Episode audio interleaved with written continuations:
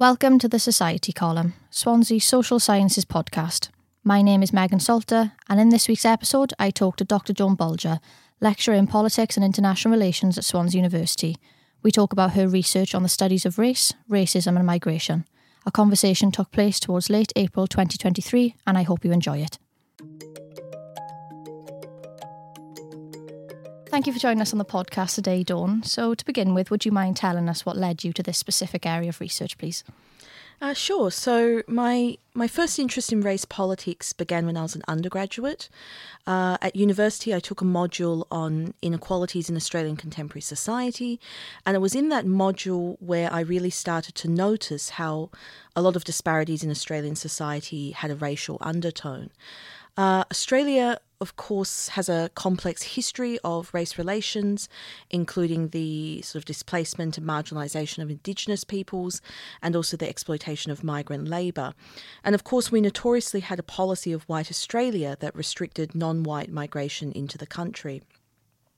So, what I started to realise was that a lot of historical injustices uh, weren't just uh, historical injustices, and in fact, that they continue to shape Australia and also global society more broadly. So, with ongoing sort of debates about immigration, uh, multiculturalism, and Indigenous rights. And so, as I sort of began to delve deeper into the topic, I became sort of more interested in the structural and institutional ways um, that race manifests. And so, for my PhD, I focused on this idea of a covert racism. Um, and I've kind of used this as a way to show how issues of race and racism continue to exist and operate as part of the sort of structures and institutions of contemporary society. So, a large focus of my research um, is this idea of a, a race agenda. So, for example, we often hear about problems with immigration, and of course, you know, discussion about uh, asylum seekers and refugees is often couched in rhetoric that's sort of justifiably non racist um, and is sort of instead expressed through concerns for kind of social cohesion and compatibility. So, this kind of led me to look more closely at the link between sort of race and immigration. And what we sort of see is that contemporary portrayals of refugees usually depict them as being kind of different and problematic. And this allows for sort of policies of um, physical or social exclusion. So, for example, immigration restrictions targeted at specific groups, such as boat people, or government emphasis on the importance of immigrants integrating into society and learning the national language. And so, this then kind of led me to look at how these portrayals are then subsequently defended as being not racist, simply because, you know, they don't refer explicitly to kind of biological or genetic differences. Fantastic. So, could you tell us one thing that you would like people to know about your research findings? Yeah, sure. So, I guess in a broad sense, I would say that the main thing is that despite the kind of discreditation of traditional race theory, um, racism continues to manifest within the structures of contemporary society. So, in my work, I aim to show that racism needs to be understood as structural. And what I mean by that is that the explanation for continuing racism uh, can be found in the sort of reproduction of racist structures that are deeply embedded in the social, political, and economic institutions of the Western world. And I think importantly, race has and continues to sort of dominate and organize the lived experiences of those sort of constructed as the other. And of course, you know, who is constructed as the other is something that also changes over time. So if I use the kind of Australian context as an example, um, it was at one point, you know, the Chinese gold miners. It was at another point the Irish, who were seen to be non white. Um, then in the 1940s, it was the Hungarian refugees, who were seen to be different to white Australians. And of course, now the focus is on, you know, non white refugees. So race, therefore, sort of continues to be an organising grammar of, of the world. And I would also argue that the sort of popularization of race as a marker of human difference can also largely be attributed to the rise of capitalism in the Western world. So, capitalist systems, of course, you know, they tend to favor the the individual and they rely primarily on the sort of accumulation and the reinvestment of profit. So, consequently, it was in the best interests of colonial rulers to ensure that the means and proceeds of production remained in the hands of a kind of single defined entity. Um, so it is what sort of Western society was built upon and is kind of what continues to maintain the status quo of white dominated structures and institutions.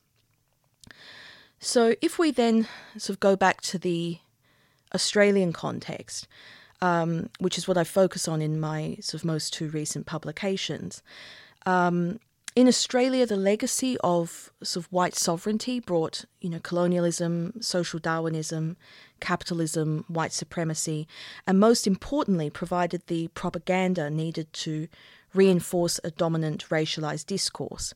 So racism sort of continues to disadvantage and exclude asylum seekers and refugees who arrive by boat, and more importantly, uh, continues to shape Australian political policy.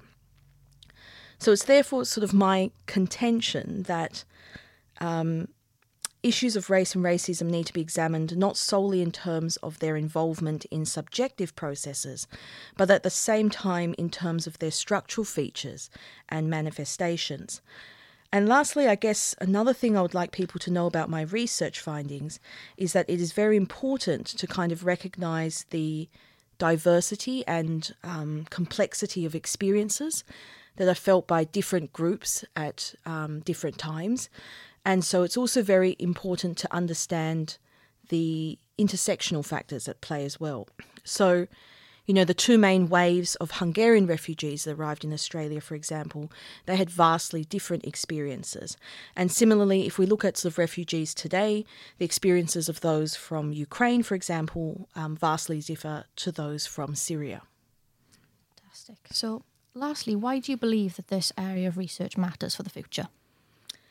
Um, well, well, firstly, I think that by studying race politics, we can sort of better understand the systemic structures that create and perpetuate racial inequalities, um, and we can work to to dismantle them. Uh, in modern society, for example, the the color of one's skin is no longer sort of purported to be a determinant of one's behavioral tendencies or you know mental capabilities but this doesn't mean that race no longer exists. Instead what we see is that race is socially constructed where sort of cultural differences um, and inherent incompatibilities are used to kind of segregate and marginalize um, targeted groups um, I also think this matters because we can see that race still plays an integral role in the ordering of the world. So, the significant growth in refugee numbers, for example, has become increasingly sort of problematic for Western states, uh, many of which are sort of unwilling to reconcile humanitarian responsibilities with national interest. And so, what we see is that despite various introductions of new sort of multicultural outlooks, um, and these kind of ideas of diversity and equity, governments from all over the world um, sort of consciously and deliberately avoid humanitarian obligations by sort of pandering to and inflaming racially driven fears based on you know historical concerns of invasion and incompatibility.